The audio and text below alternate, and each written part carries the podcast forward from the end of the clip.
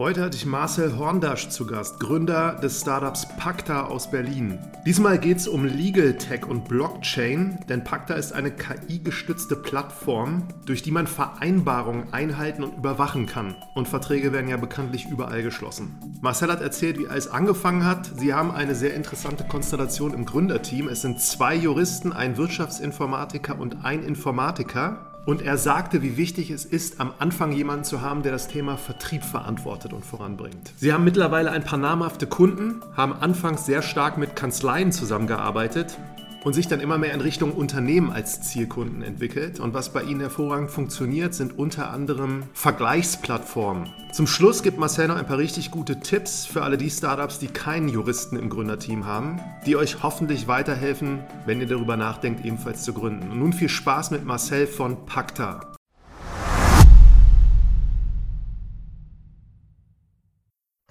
Heute habe ich Marcel Horndasch zu Gast, Gründer von Pacta, ehemals oder ich glaube immer noch ist der Name BlockX GmbH. Grüß dich, Marcel. Hallo Martin, hi.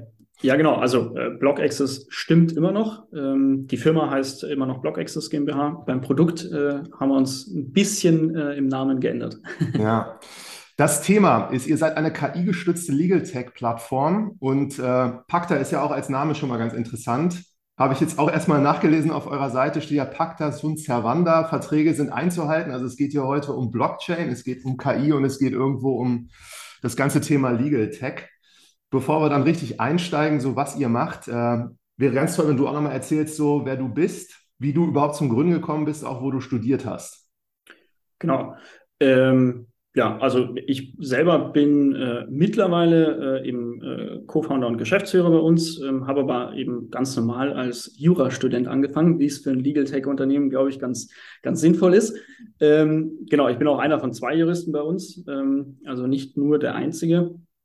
Ähm, genau, ich habe äh, angefangen in Bayreuth äh, zu studieren, ähm, habe da äh, mitgenommen, die VWZ hieß es, also Wirtschaftswissenschaftliche Zusatzausbildung zum äh, Jurastudium und bin dann, ähm, weil ich äh, aus der Nähe von München komme, ursprünglich ähm, wieder zurück äh, nach München an die LMU und habe dann da eben äh, beide, beide Staatsexaminer gemacht.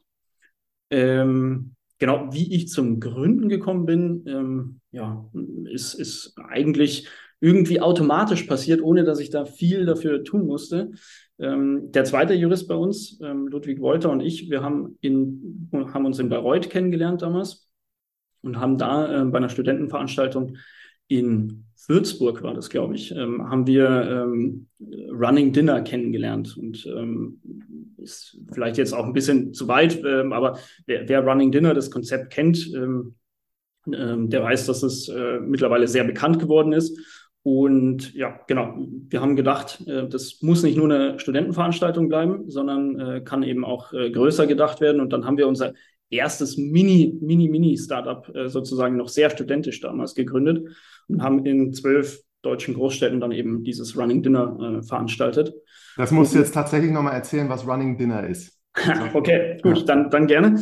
Ähm, genau, also man meldet sich im, im Zweierteam äh, oder hat sich damals im Zweierteam bei uns äh, angemeldet ähm, dann wurde einem Vorhaupt- oder Nachspeise zugelost. Ähm, das hat man dann bei sich zu Hause für zwei andere Teams äh, zubereitet und äh, dann natürlich auch gegessen. Ähm, hat also bei sich zu Hause äh, einen schönen äh, Teil des Abends gehabt. Und für die anderen Gänge ähm, ging man dann eben äh, zu wieder anderen Teams, die auch noch nicht bei einem zu Hause waren und hat so am Ende äh, zwölf Menschen kennengelernt. Und ähm, genau, dann haben sich am Ende alle wieder in einem Club getroffen, also von der gesamten Veranstaltungsrunde dann ähm, alle Personen. Und ähm, ja, gab es irgendwie freien Eintritt oder, oder äh, Freigetränke oder sowas. Haben wir also mit verschiedenen Clubs in verschiedenen Städten dann zusammengearbeitet. Und das gibt's noch?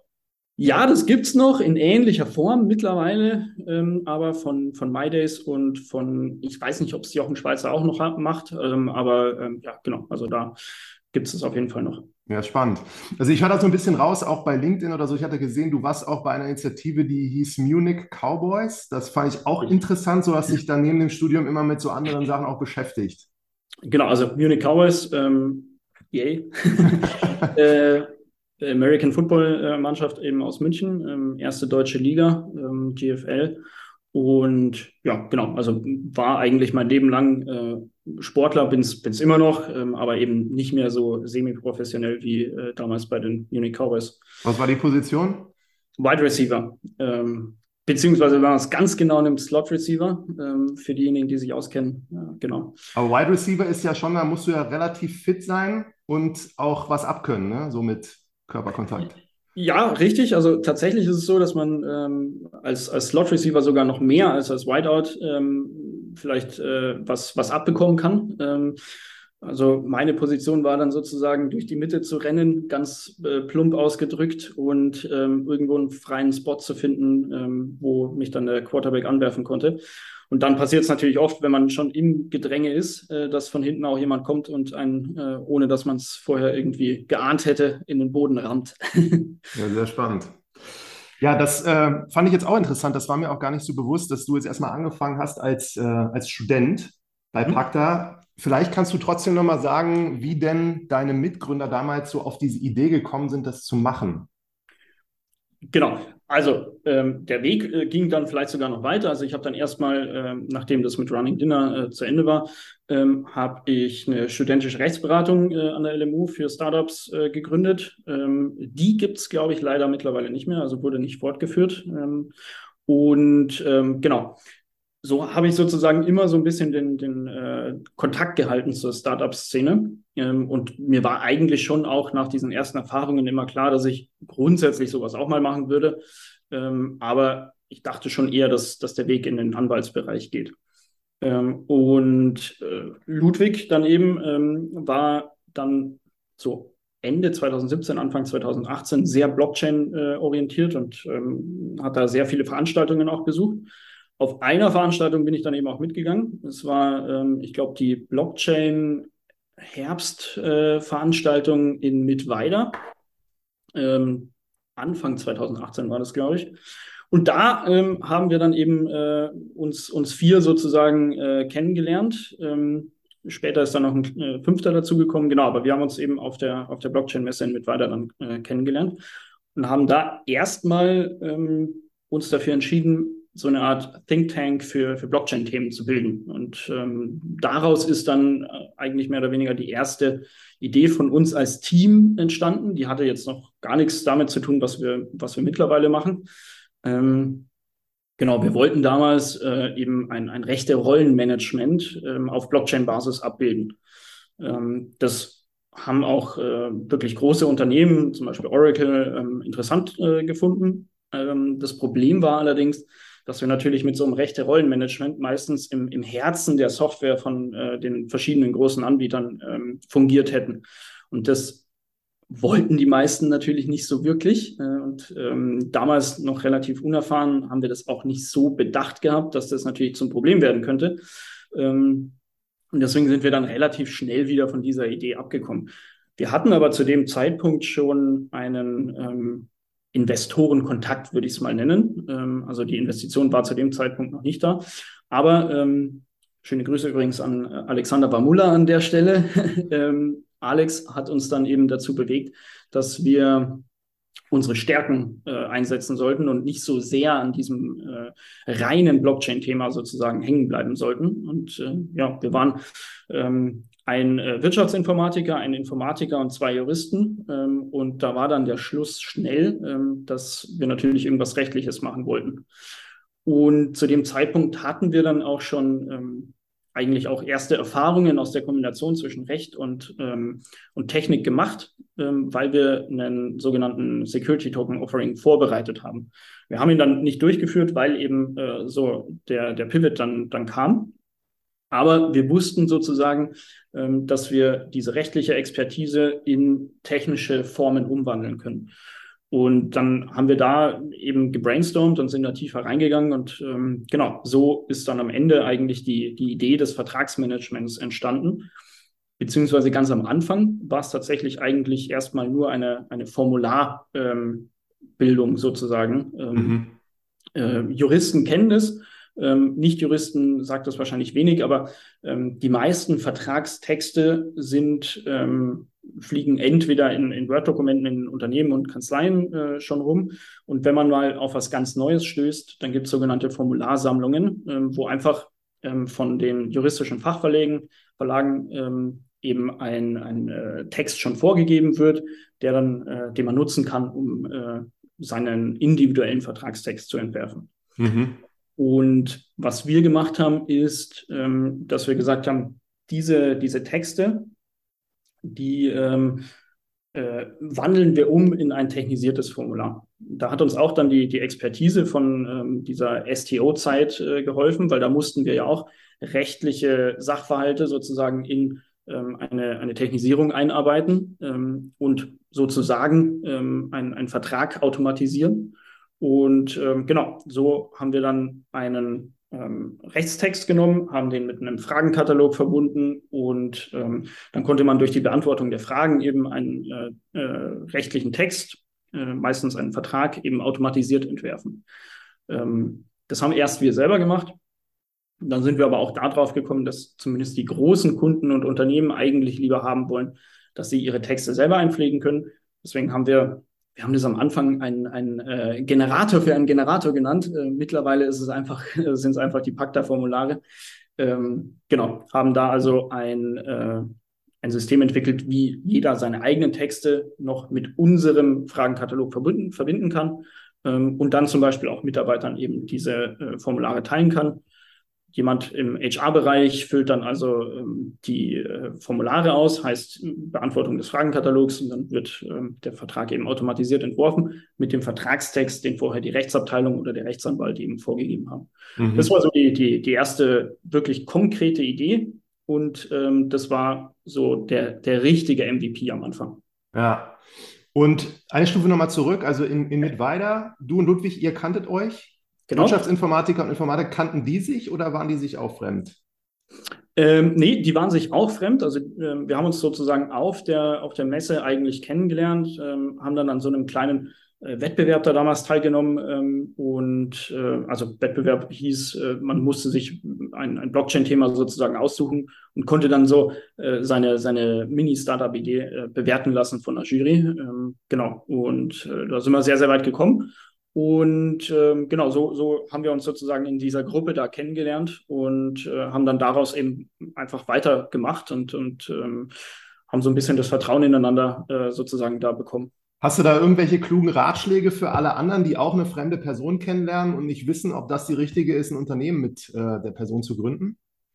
Ich glaube, der kluge Ratschlag ist, man weiß es nie. Also Ludwig kenne ich seit ähm, Jahrzehnten ähm, und äh, es ist trotzdem noch so, dass man im, im geschäftlichen Umgang dann ähm, natürlich immer wieder auf neue Erfahrungen stößt. Und äh, weil man selber neue Erfahrungen macht, ist auch gar nicht klar, ähm, wie man darauf reagiert, auf Herausforderungen, auf Erfolg ähm, und äh, natürlich auch auf die Schwierigkeiten.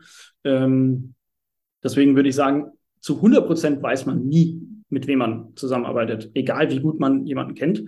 Ähm, aber es ist natürlich schon so, ähm, als Jurist sagt man gerne immer, ähm, es ist, äh, wenn man mit jemandem zusammen ein Unternehmen gründet, äh, also äh, Gesellschafter zusammen einer Gesellschaft wird, dann ist es eigentlich noch in Anführungsstrichen herausfordernder als ähm, eine, eine Ehe äh, mit, mit äh, einem Partner oder einer Partnerin, ähm, weil man auch, auch wirtschaftlich sehr, sehr gebunden ist danach ähm, und äh, sehr, sehr gut zusammenarbeiten muss und immer wieder Kompromisse finden muss. Ähm, das heißt, es ist sehr herausfordernd, äh, solche Leute zu finden. Ähm, aber ich will da gar nicht sozusagen den, den äh, Gründergeist äh, dann irgendwie beeinträchtigen und, und nehmen. Ähm, man sollte sich vielleicht einfach ähm, zum einen natürlich die Fähigkeiten ansehen.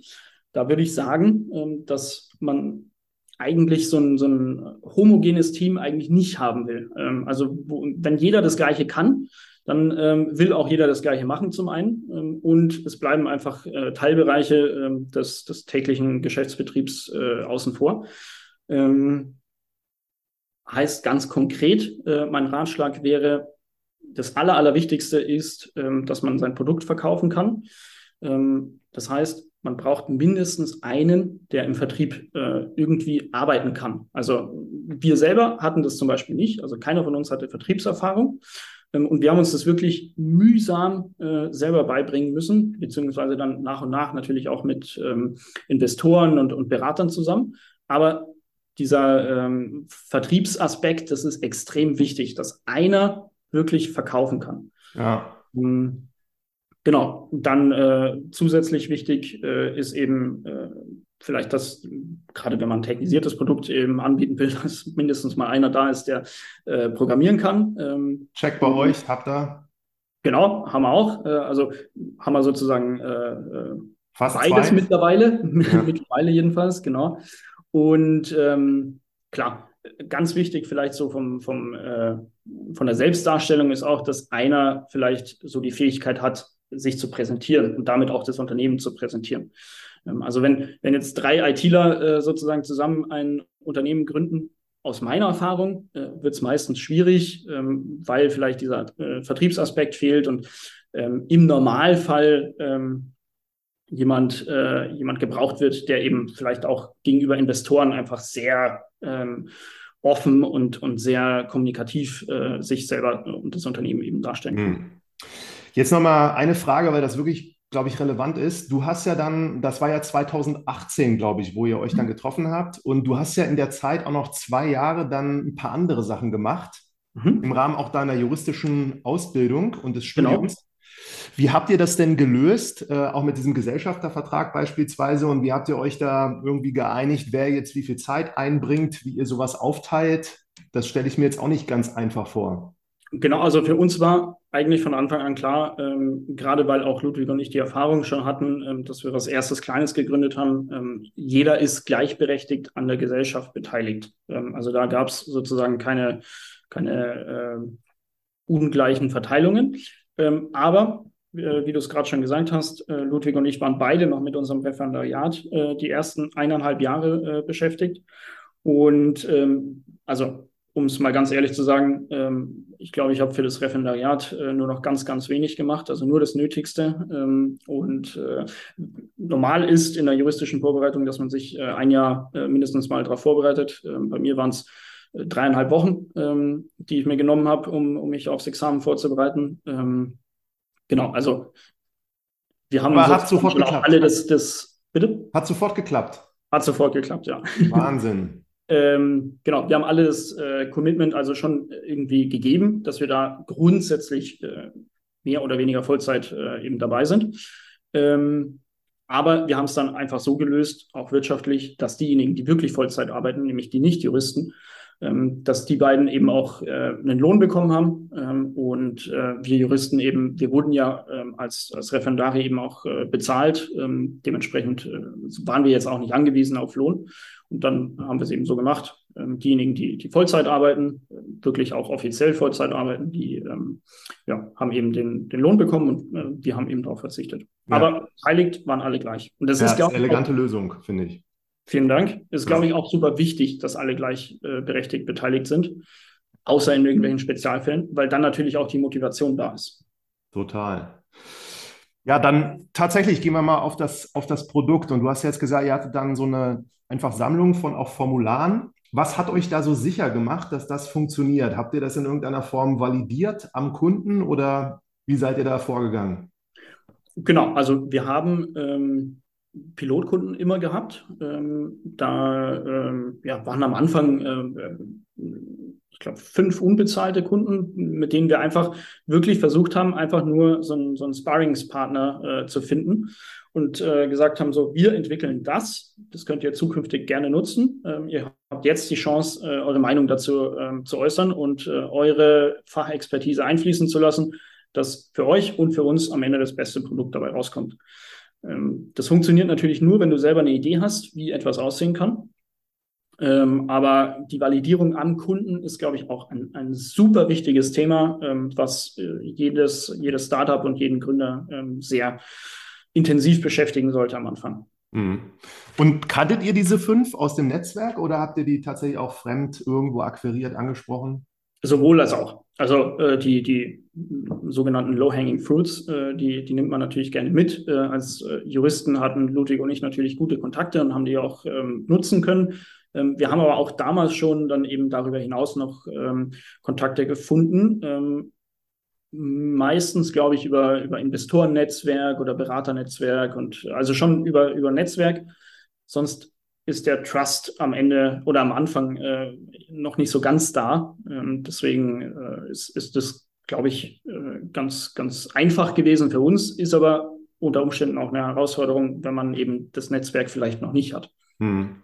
Jetzt hast du gerade erzählt, dass äh, auch bei, dem, bei der Gründerteamfrage, dass ihr euch da teilweise dann Gehälter ausgezahlt habt und hattet Pilotkunden, die aber noch nichts bezahlt haben. So, dann ist es naheliegend so, wie habt ihr das denn finanziert da am Anfang?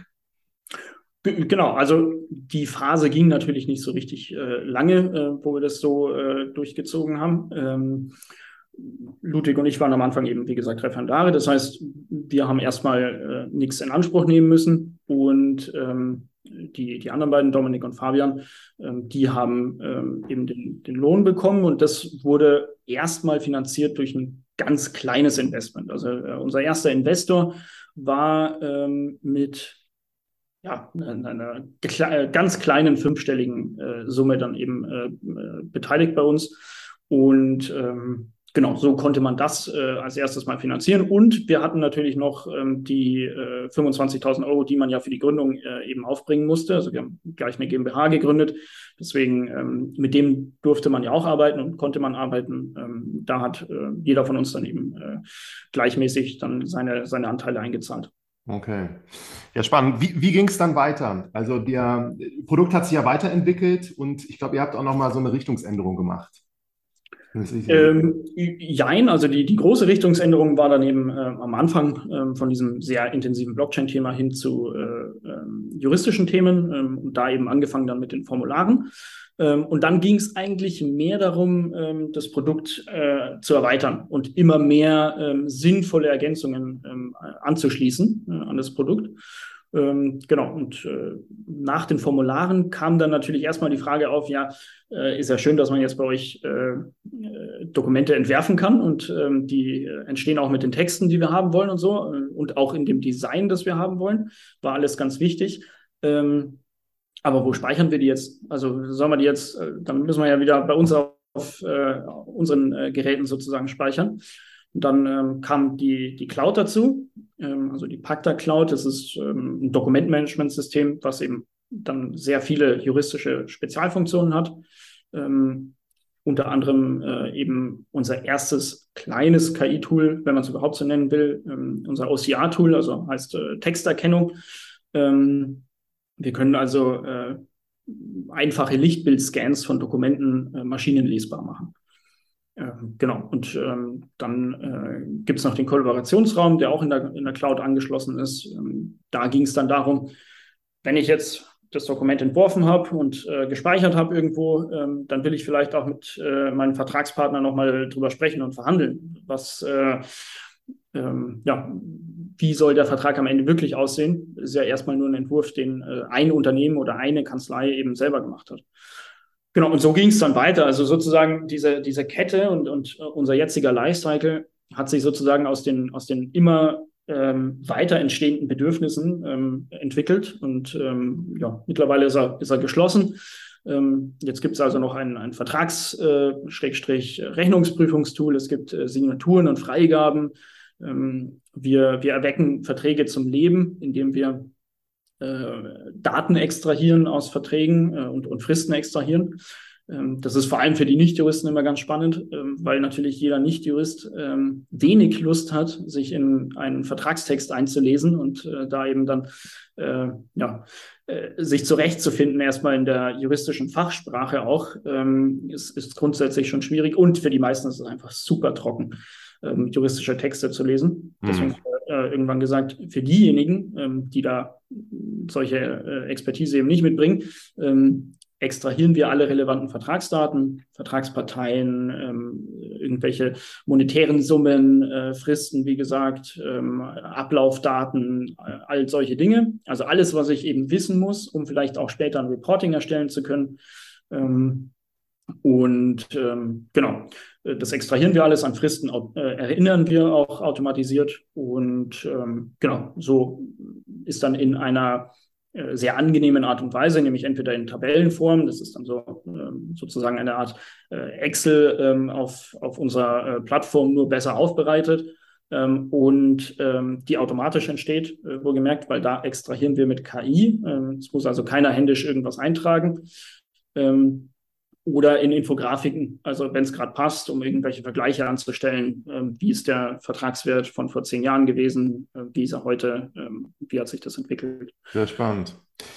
Aber wenn ich es so richtig verstanden habe, am Anfang habt ihr eigentlich nur eine Idee gehabt, die so ein kleines Problem löst mit den Formularen. Und genau. war es euch trotzdem bewusst, den Weg, den ihr gehen wollt, oder ist das dann sukzessive einfach entstanden, weil Kunden gesagt haben, Mensch, jetzt das ist gut, aber ich brauche jetzt noch das und dann das?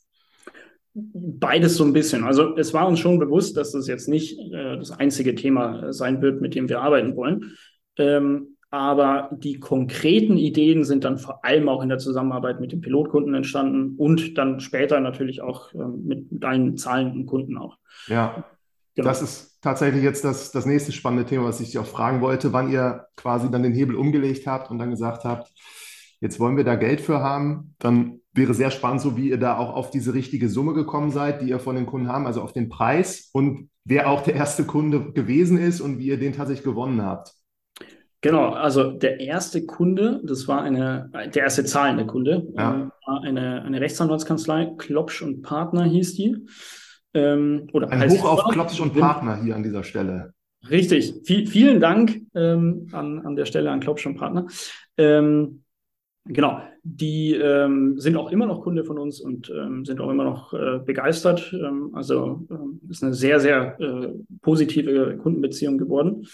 Ähm, das war tatsächlich ähm, ein, ein persönlicher Kontakt äh, von Ludwig. Es war nämlich äh, Ludwigs Referendarsstelle sozusagen ursprünglich mal, die natürlich ähm, durch die Verbindung zu ihm mitbekommen haben, was er da so macht.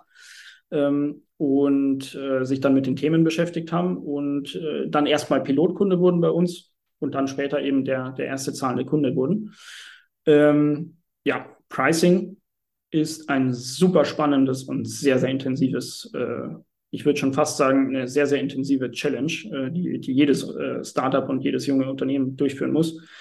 Ähm, es gibt super viele Theorien äh, dazu. Wir haben uns mittlerweile auch ähm, auf äh, Startup-Messen äh, immer mal wieder Vorträge zum Pricing äh, angehört ähm, von den äh, weltweit größten Unternehmen, wie die das machen. Ähm, die, da gibt es sehr, sehr komplizierte Formeln, wie man sowas ausrechnet. Äh, ganz stark runtergebrochen ähm, ist, glaube ich, immer wichtig, dass man weiß, welchen Mehrwert liefert man. Also was, was bewirkt mein Produkt eigentlich beim Kunden, ähm, so dass man auch dann gegenrechnen kann, okay, die, die Ausgaben des Kunden ähm, haben Höhe X und ähm, die, äh, die Vorteile und Mehrwerte, die im Unternehmen dann wirklich monetär ähm, generiert werden können, ähm, haben den Wert Y und äh, X muss immer kleiner sein als Y, ähm, sonst äh, kauft ja keiner. Ähm, und diesen Mehrwert rauszukristallisieren, ist aber auch unglaublich schwierig. Ähm, also äh, gerade wenn man, wenn man sozusagen als, als Startup noch ähm, neuartige Ideen hat, die noch gar nicht auf dem Markt sind, dann kann man auch schwer äh, am Anfang beziffern, wie, äh, welchen Mehrwert da, welchen Mehrwert man bietet. Deswegen waren unter anderem unsere Pilotkunden so wichtig, weil man mit denen natürlich mal so, so Mini-Case-Studies durchführen konnte. Ähm, wie viel Zeit spart man sich denn jetzt in unserem Fall zum Beispiel damals ähm, mit der Generierung der, der Dokumente und Verträge durch unsere Pacta-Formulare?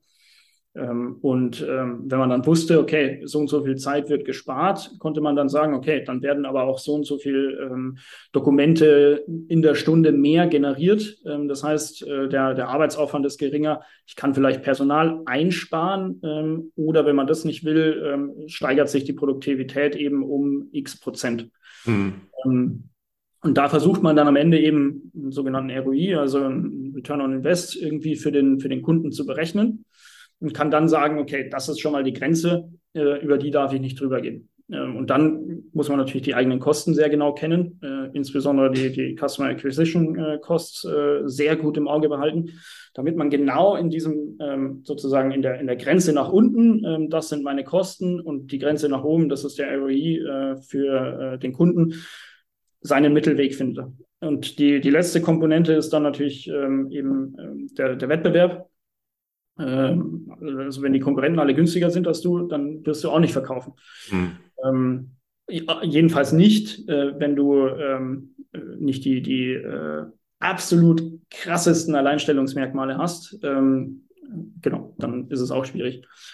Und da gibt es aber dann natürlich auch wieder, wie gesagt, super komplex alles, ähm, verschiedene Herangehensweisen. Wenn man in so in einem sogenannten Blue Ocean sich befindet, ähm, heißt man hat wenig Konkurrenz, weil man was sehr Innovatives auf den Markt bekommen hat, dann kann man sich natürlich ähm, rein an dem ROI äh, irgendwie orientieren äh, und an den eigenen Kosten und hat eigentlich keine Konkurrenz wenn man in einem Red Ocean ist und äh, super viele Haie in äh, dem Meer eben so rumschwimmen und ähm, man super viele Konkurrenten hat, dann muss man sich ausdenken, wie man äh, den Go-to-Market eben gestaltet. Ähm, genau. Total da, gut. Ja. Ja. Ich habe jetzt bei der Vorbereitung, bin ich über so 79 Dollar pro User pro Monat. Wie weit wart ihr damals da dran? Oder ich weiß gar nicht, ob das stimmt. Das ist vielleicht auch falsch hier, aber Du meinst das jetzige Pricing von uns? Genau. Genau, also mittlerweile haben wir eben ja sehr, sehr viele Module äh, auf der Plattform. Das heißt, wir haben auch ähm, mindestens mal äh, drei verschiedene Pakete, die wir aber auch eher so als Beratung gegenüber dem Kunden anbieten. Also man kann sich bei uns eigentlich modular alles zusammenstellen.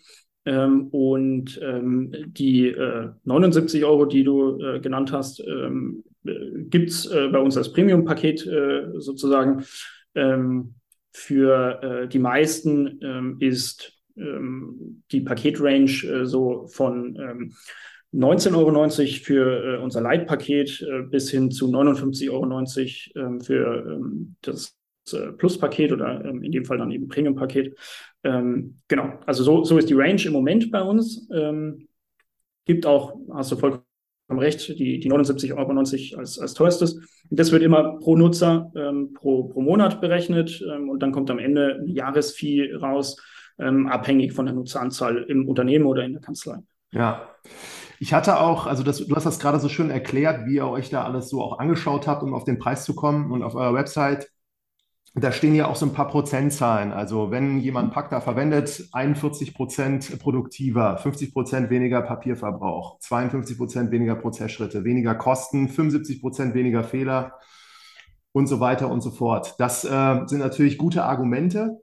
Und in, in, in Bezug auf dieses Thema jetzt Kundengewinnung, die ersten kanntet ihr, weil sie Pilotkunden waren. Jetzt ist es sehr interessant, so auch für mich. Äh, wie seid ihr dann an, an die weiteren rangekommen, die ihr jetzt auch nicht kanntet? Und ich gucke da jetzt so ein bisschen drauf und, und verstehe oder versuche, das immer ein bisschen besser jetzt äh, zu verstehen. Und natürlich so Anwaltskanzleien, das ist natürlich sehr prädestiniert, ne, das, äh, weil die ja ständig mit diesen Verträgen auch zu tun haben. Aber da gibt es ja auch viele Unternehmen, die ja auch eigene juristische einfach äh, Abteilungen haben, ne, die, dann, die, dann, die dann ebenfalls, denke ich, einen großen Nutzen hätten. Genau, also ähm, vielleicht äh, zwei Antworten dazu. Äh, zum einen auch unglaublich wichtig für jedes Startup ähm, aus, aus meiner Sicht jetzt ähm, die Auswahl der richtigen Kundengruppe. Äh, und das kann ähm, weniger eindeutig sein, als man, als man am Anfang denkt. Also genau wie du gerade gesagt hast. Ähm, dachten wir am Anfang auch, die, die Rechtsanwaltskanzleien müssten eigentlich prädestiniert sein für äh, unsere äh, Angebote. Ähm, deswegen haben wir am Anfang gesagt, ähm, wir konzentrieren uns auf die Rechtsanwaltskanzleien und machen Unternehmen mit, ähm, wenn äh, es eben dazu kommt. Ähm, wir haben dann aber gemerkt, dass die Rechtsanwaltskanzleien ähm, zum einen ja stundenbasiert abrechnen. Ähm, das heißt, wenn die einen Geschwindigkeitsvorteil haben, dann können die ja auch weniger Stunden gegenüber ihrem Mandanten abrechnen. Ähm, Jetzt ist es natürlich so, dass äh, die Gesamtweltwirtschaftslage äh, dazu führt, dass auch die Kanzleien irgendwann gezwungen sein werden, äh, diese Systeme mitzugehen. Gerade in UK und in äh, USA äh, gibt es eigentlich schon fast nur noch Pauschalpreise äh, ohne diese stundenbasierte Abrechnung. Deswegen funktionieren da ähm, solche Lösungen, wie wir sie anbieten, sehr, sehr gut. Aber im Dachraum funktioniert alles ein bisschen langsamer. Ähm, Digitalisierung ist äh, ja vielleicht ein Schritt hinter dem äh, anderer Länder. Und ähm, ja, insofern gibt es halt eben noch diese äh, Pauschalpreise. Das hat am Ende dazu geführt, dass ähm, die Kanzleien grundsätzlich interessiert waren an allem, was wir, was wir machen. Ähm, aber wir mussten erstmal sehr stark ein Businessmodell ähm, für die Rechtsanwaltskanzleien raussuchen. Ähm, also so viel zu äh, richtige Kundenauswahl. Also auch so minimale Aspekte können am Ende dafür sorgen, dass eine sehr gute Produktidee vielleicht sogar scheitert. In unserem Fall vielleicht einfach sehr viel Aufwand dahinter steckt, ähm, jemanden ähm, aus einer Kanzlei eben ähm, genau zu vermitteln, wo jetzt der Mehrwert liegt. Deswegen jetzt im Moment ähm, sehr viel mehr Unternehmen ähm, auf der Plattform. Äh, und genau andersrum, konzentrieren uns auf Unternehmen, machen Kanzleien aber natürlich immer mit.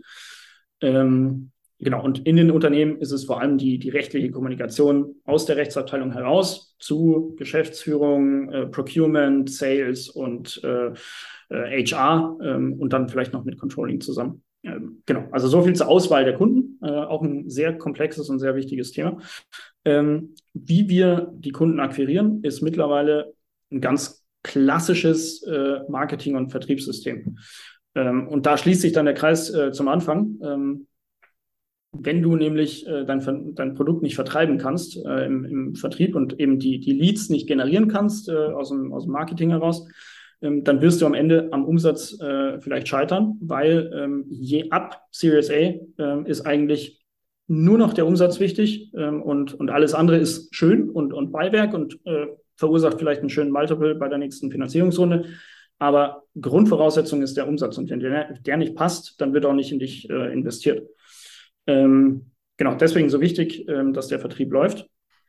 Wie wir es machen, ist, ähm, wie gesagt, klassisch, glaube ich. Wir versuchen über Content Marketing und ähm, verschiedene Marketingkanäle, also klassische Marketing-Mix eben, ähm, hauptsächlich im Moment funktionieren Vergleichsseiten sehr, sehr gut. Ähm, versuchen wir Leads zu generieren, die dann mit Content zu bespielen ähm, und äh, Interesse zu generieren ähm, und dann am Ende eben zu einem äh, Sales Qualified Lead zu kommen. Ähm, und von da ab geht es dann in unsere Vertriebsabteilung und ähm, genau, dann wird da eben ähm, ganz klassisch in, in, einem, in einer klassischen Sales Pipeline äh, Disco-Call, Demo ähm, und dann eben die weiterführenden Gespräche ähm, äh, durchgezogen. Ähm, wir generieren aber nicht nur über Marketing-Leads, sondern wir gehen auch ähm, über die äh, Direktkontakte, ähm, soweit es eben datenschutzrechtlich okay ist. Ist ja auch eine sehr große Herausforderung, äh, guten, gutes Vertriebsteam aufzubauen, ähm, was sich gleichzeitig auch an Datenschutzrechte äh, äh, hält. Ähm, vor allem als Vertragsmanagement und als Legal Tech-Plattform ist es wichtig, dass wir da die, die rechtlichen Rahmenbedingungen einhalten. Ähm, genau, also Direktkontakt ist nämlich auch noch drin. Und bei deinen Vergleichsseiten, von denen du sprachst, wer ist das so beispielsweise? Ähm, also wir, wir verteilen das sogar, ähm, je nachdem, ähm, ob wir jetzt das internationale Geschäft äh, angehen wollen. Ähm, genau, dann sind so die, die ganzen Gartner-Seiten. Ähm, äh, genau. Und ähm, wenn wir den Dachraum angehen, ist äh, Trusted ähm, und OMR bei uns, ähm, also OMR, äh, Online Marketing Rockstars. Die Reviews, ähm, die die machen, ne? Richtig, genau. Ähm, die, die machen jetzt äh, die, die auch im, im äh, Vertragsmanagement eben eine, eine große äh, Review-Kampagne. Ähm, da sind wir eben ähm, auch von Anfang an mit aufgesprungen. Und genau, aber Trusted ähm, ist tatsächlich das, was bei uns am besten funktioniert. Ja, aber das besagt so, der Kunde hat schon Grundinteresse, geht auf so eine Seite und sucht eine Software, findet euch und guckt euch dann näher an.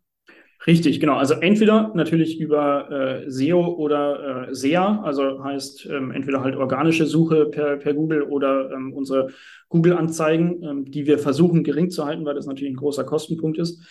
Ähm, aber äh, ja, genau. Entweder Sie finden uns direkt und schauen sich äh, direkt unsere Website an oder, und das mache ich selber ja nicht anders, wenn ich irgendwie, was weiß ich, äh, ein neues Fahrrad kaufen will oder so, äh, schaue ich mir erstmal irgendwie an, äh, was bieten denn die Vergleichsseiten, wo sind Vor- und Nachteile vielleicht. Ähm, genau, also ich glaube, das, das entspricht so richtig dem, dem äh, Bedürfnis eines äh, potenziellen Kunden sozusagen, dass man da irgendwie Vergleiche ziehen kann. Und dann ist eben unsere Website dann verlinkt auf der, auf der Vergleichsseite und dann findet man uns darüber. Das heißt aber, wenn ihr Google Geld zahlt, dann macht ihr das nicht, dass die Leute direkt auf eure Seite gehen, sondern die gehen dann eher auf Trusted und kommen dann von Trusted auf Pack. Beide Wege. Ich glaube auch, dass beide Wege sehr, sehr wichtig sind. Ähm, zum einen gibt es äh, einfach, äh, glaube ich, das Userverhalten, ähm, nachdem dann gesucht wird und ich will direkt äh, zu dem Anbieter kommen, ähm, kann ja auch sein. Ähm, oder es gibt eben, ähm, ich glaube, das ist alles Werbepsychologie, ähm, dann eben den Kunden, der sagt, ich schaue mir lieber erstmal irgendwie äh, eine Auflistung von verschiedenen Anbietern an und finde mich zurecht, äh, wen gibt es da überhaupt alles. Ja. Und beide Wege sind super wichtig, weil den einen wirst du mit dem einen System äh, nicht äh, finden oder der findet dich nicht und äh, der, der andere findet dich eben über das andere System nicht. Ja. Wenn man jetzt bei diesen Vergleichsseiten da aktiv ist, so was muss man da beachten, dass ihr das auch hinkriegt, dass die Leute dann eigentlich bei euch, habt ihr da eine Chance, an der Darstellung mitzuwirken? Gebt ihr denen Informationen oder wie handhabt ihr das? Genau, also das ist eigentlich fast überall so. Ähm, entweder ähm, die ähm, Review-Seite äh, wird dann eben mit dem Content, der auf deiner Website oder den du zur Verfügung stellst, von einem Redaktionsteam äh, von der Vergleichsseite erstellt oder du kannst direkt selber eintragen, was du eben veröffentlichen willst. Ähm, gibt, gibt beide Varianten. Ähm, funktioniert auch beides gleich gut, würde ich sagen. Ähm, gibt es wenig Vor- und Nachteile. Ähm, genau. Ja. Ja. So, und dann landen die Leute bei euch. Da habe ich gesehen, man kann sich direkt hier eintragen für Updates. Newsletter bietet ihr an. Das äh, ist ja auch mit Fallstudien, habt ihr, glaube ich, auch. Genau. Kann man sich für registrieren wenn man die runterladen möchte und man kann aber auch direkt eine Demo buchen. Genau, genau. Also glaube ich auch der, der klassische Aufbau von einer B2B-Website, ähm, den wir da gewählt haben, ähm, ja, haben auch, äh, das war, glaube ich, einer der, der größeren Kostenpunkte, die wir uns so äh, geleistet haben, nämlich eben die, die professionelle Website, die haben wir von einer Agentur erstellen lassen. Ähm, Trotz Informatiker.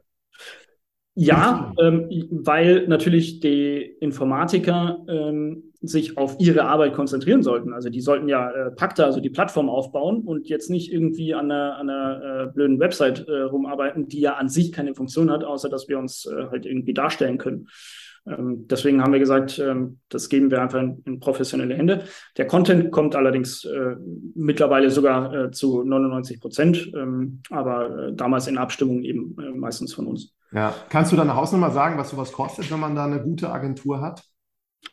Ähm, ja, also da auch äh, gibt es eine Range, glaube ich, die ist super groß. Du kannst äh, 10.000 Euro wahrscheinlich ausgeben, vielleicht sogar 5.000 Euro, kannst aber auch äh, mehrere Millionen dafür ausgeben. das ist schwierig. Aber ähm, für, für das, was wir wollten, ähm, ja, äh, war es so zwischen 30.000 und 40.000 Euro, glaube ich, so ungefähr. Ach.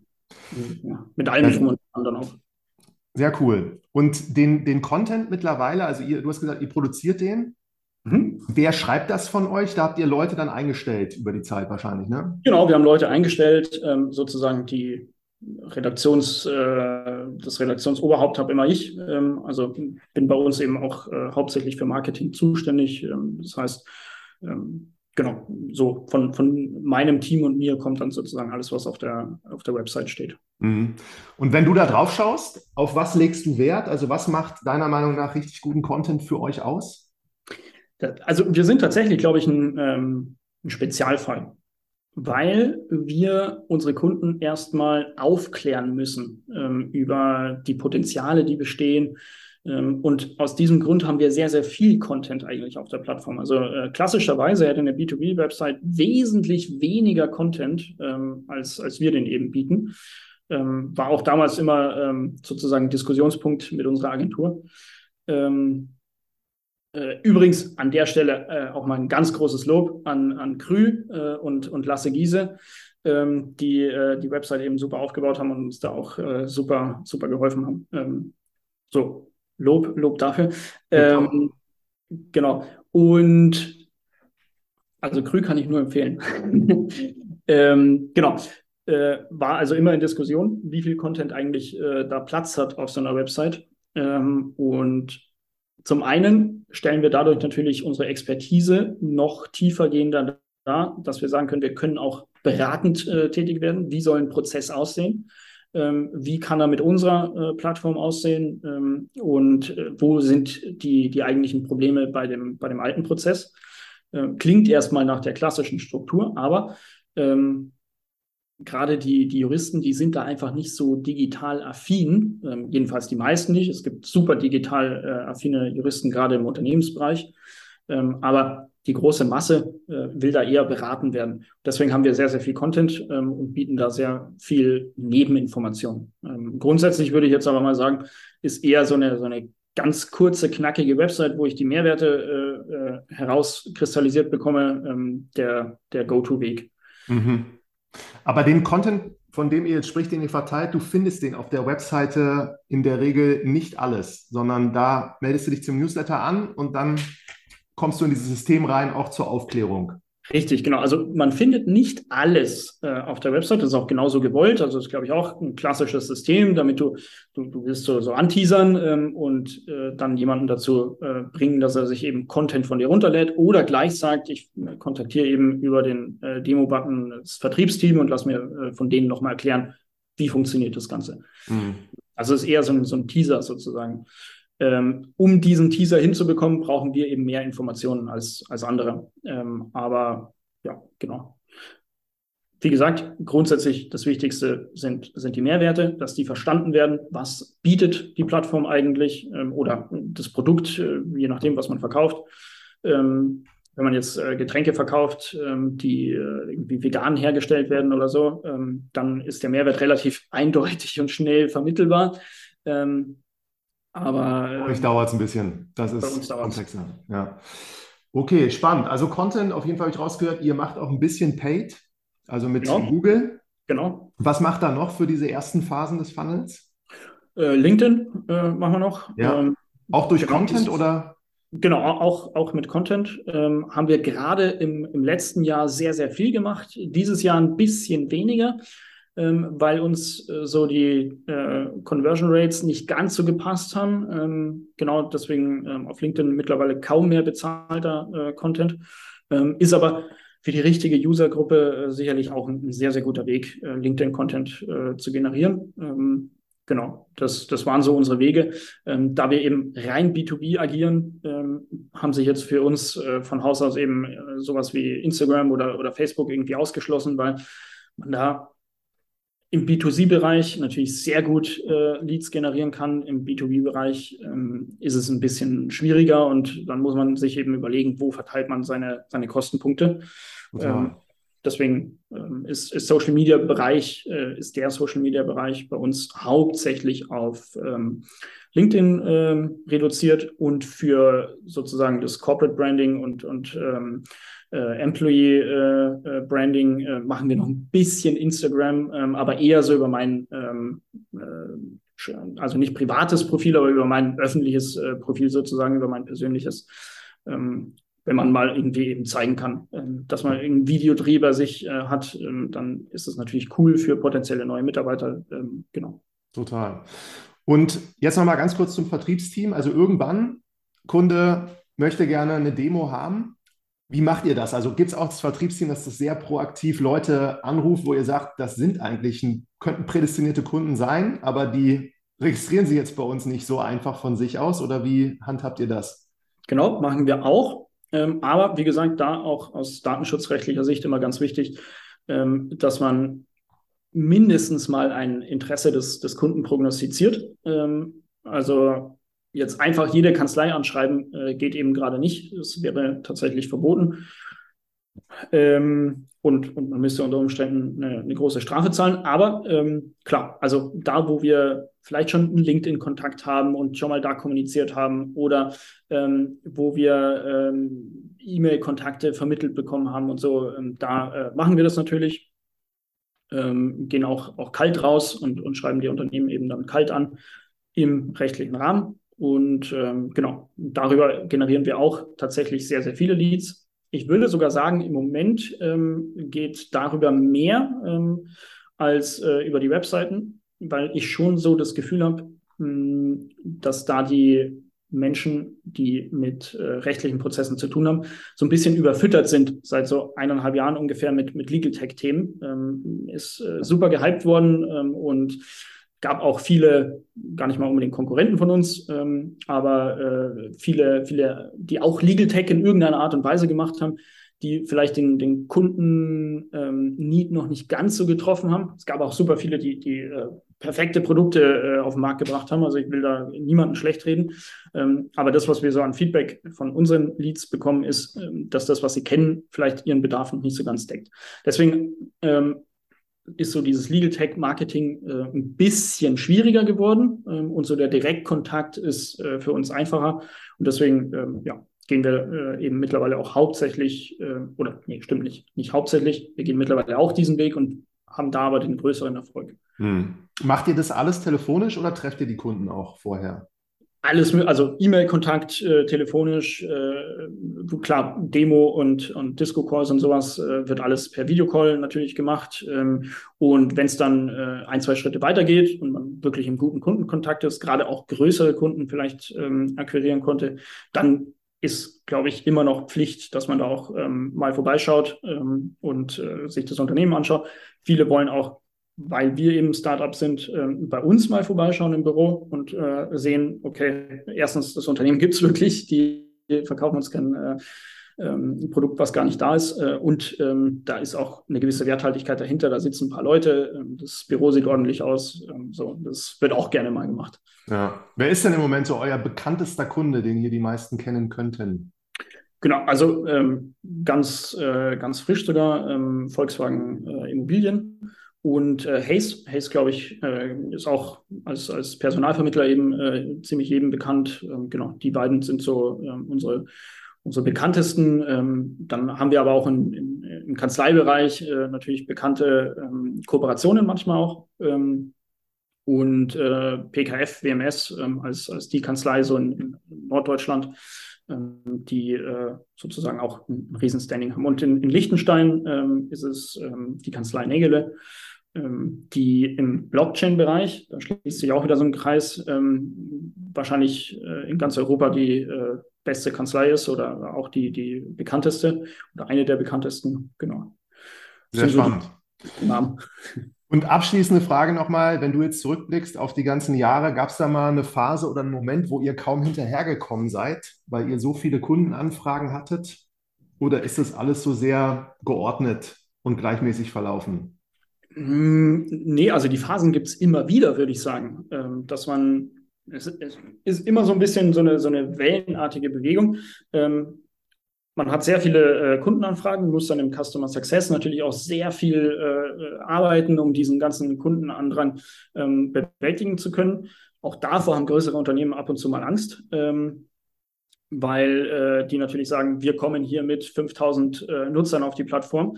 Ähm, könnt ihr das überhaupt alles bewältigen? Ähm, wenn ich jetzt äh, davon 1000 äh, Nutzer habe, die irgendwelche Supportanfragen stellen, ähm, geht das überhaupt alles?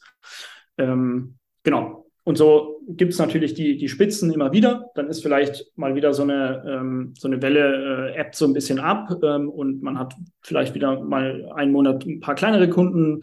Und so ist das, glaube ich, so ein ewiges Auf und Ab an, an, Spitzen, die man irgendwie versuchen auszugleichen. Äh, auszugleichen. Ähm, und äh, ja, dann ist es vielleicht wieder einfach. Gab es da irgendwelche Marketingaktionen, durch, durch, durch die ihr diese Nachfrage verursacht hattet? Tatsächlich ist es meistens die Veröffentlichung entweder von Investitionsrunden oder von größeren äh, Kundenbeziehungen. Ähm, ah. Also große Kunden führen zu großen äh, weiteren Kunden und ähm, Investitionsrunden bieten generell so, ein, so einen Interessensmoment. Ähm, und ähm, danach kommen auch immer sehr, äh, sehr gerne viele und äh, große Kunden. Also quasi abschließend Learning, immer wichtig, große Kunden zu gewinnen und immer wichtig, auch ab und zu mal eine Investitionsrunde zu verkünden oder zu machen. Zweites, bei dem zweiten Punkt gebe ich dir absolut recht. Ähm, also wenn du Erfolg hast, dann ähm, sprich auch drüber. Also die, die, da tatsächlich die amerikanische Herangehensweise, ähm, dass du, dass du deinen Erfolg auch wirklich mitteilen musst, das ist äh, absolut notwendig. Ähm, sonst kennt dich einfach keiner und äh, das ist das Schlimmste eigentlich. Ähm, ähm, beim ersten Punkt würde ich sagen, große Kunden sind nicht immer wichtig. Also wir würden zum Beispiel sogar sagen, ähm, dass das KMU-Geschäft noch mehr Potenzial hat, dauerhaft gesehen, wenn die Digitalisierung in, im Dachraum mal wirklich durchschlägt, ähm, als äh, das Enterprise-Geschäft. Also insofern auch kleinere und mittlere Unternehmen sind sehr, sehr interessant. Ähm, die äh, Marketingaktionen sind natürlich sehr viel einfacher, wenn man äh, bekannte Kunden hat. Ja. ja. Sehr cool. Dann, ihr seid jetzt mitarbeitertechnisch, wie viele Mitarbeiterinnen und Mitarbeiter habt ihr jetzt gerade? Genau, also 13 ähm, sind wir ähm, pro, pro Kopf und ähm, mit äh, Freelancern und ähm, ja, auch, auch so ähm, Investoren, die sehr intensiv mitarbeiten, ähm, sind wir äh, dann 18. Genau. Spannend. So, jetzt abschließende Frage, Marcel. Ich muss sie stellen. Du bist Volljurist und ihr seid zwei Juristen im Gründerteam. Ja. Was kannst du noch mal allen mit auf den Weg geben? Also es ist ja sehr selten, dass im Gründerteam ein Jurist normalerweise mit dabei ist. Bei euch macht das total Sinn, alleine wegen dem Produkt. Genau. Aber hast du da noch ein, zwei so Tipps, wo jeder sich was mitnehmen kann, wenn es darum geht, so, was brauche ich denn hier? Genau. Also zum einen, bevor gegründet wird, ähm, muss man sich die äh, richtigen Förderungen dafür ansehen. Ähm, den Fehler haben wir nämlich selber gemacht, obwohl wir zwei Juristen haben ähm, weil es gibt ganz viele Förderungen, die nur im Vorfeld einer Gründung ähm, schon beantragt werden können und danach eben nicht mehr. Äh, und da können Gründungskosten übernommen werden, da können äh, schon mal äh, Vorgründungsdarlehen und äh, später dann äh, Förderungen etc. Ähm, entstehen. Also da gibt es sehr, sehr viel. Äh, das heißt, vor der Gründung sich ähm, definitiv mit diesen Förderungsthemen beschäftigen. Ähm, genau, und dann natürlich aus rechtlicher Sicht, wenn es irgendwie geht, wäre es natürlich schön, wenn man einen sehr engen Kontakt zu irgendeinem Juristen hat, ähm, wo man ähm, vielleicht auch mal ihn entweder sofort ins Gründerteam holen kann. Das ist, glaube ich, äh, das Beste auch aus unserer Sicht. Ähm, ist aber natürlich nicht immer möglich. Ähm, aber das große Problem ist, dass juristische äh, Expertise natürlich sehr, sehr teuer ist. Und ähm, dann nutzt ihr entweder uns. wir äh, bieten nämlich auch Startup-Pakete an, um genau solche Sachen auszugleichen. Oder äh, ihr versucht halt eben, wie gesagt, irgendwie einen, einen Juristen in eurem Netzwerk äh, an euch zu binden, wo ihr vielleicht nicht die absoluten Spitzenpreise zahlen müsst, äh, um äh, dann die richtige Beratung zu bekommen.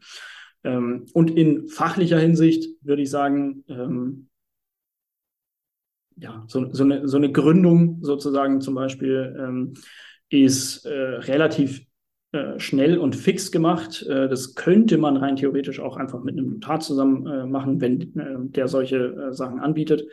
Ähm, wichtig wird es dann, ganz, ganz wichtig wird es zum Beispiel bei Markenanmeldungen. Also wenn ihr euer Logo irgendwie als Marke schützen lassen wollt ähm, und eigentlich auch euer Logo einfach nur nutzen wollt, ähm, und damit auch Erfolg generieren wollt, dann ist es super wichtig, dass ihr vorher eine markenrechtliche professionelle Recherche durchgeführt habt. Ähm, denn ansonsten kommt, und das ist viel, viel schneller als man denkt, irgendein ähm, äh, Semi-Konkurrent äh, oder, oder vielleicht auch irgendein, einfach irgendein anderes Unternehmen an und sagt, äh, hier, ihr nutzt ein ähnliches äh, Symbol, ein, eine ähnliche Schrift, ein, äh, einfach einen ähnlichen Namen vielleicht sogar. Ähm, und ähm, wir verbieten das euch, weil wir eine eingetragene Marke haben, die einfach älter ist äh, als das, äh, was, was ihr eingetragen habt, oder ähm, ihr habt noch gar keine Marke. Ja, ja, gute Tipps.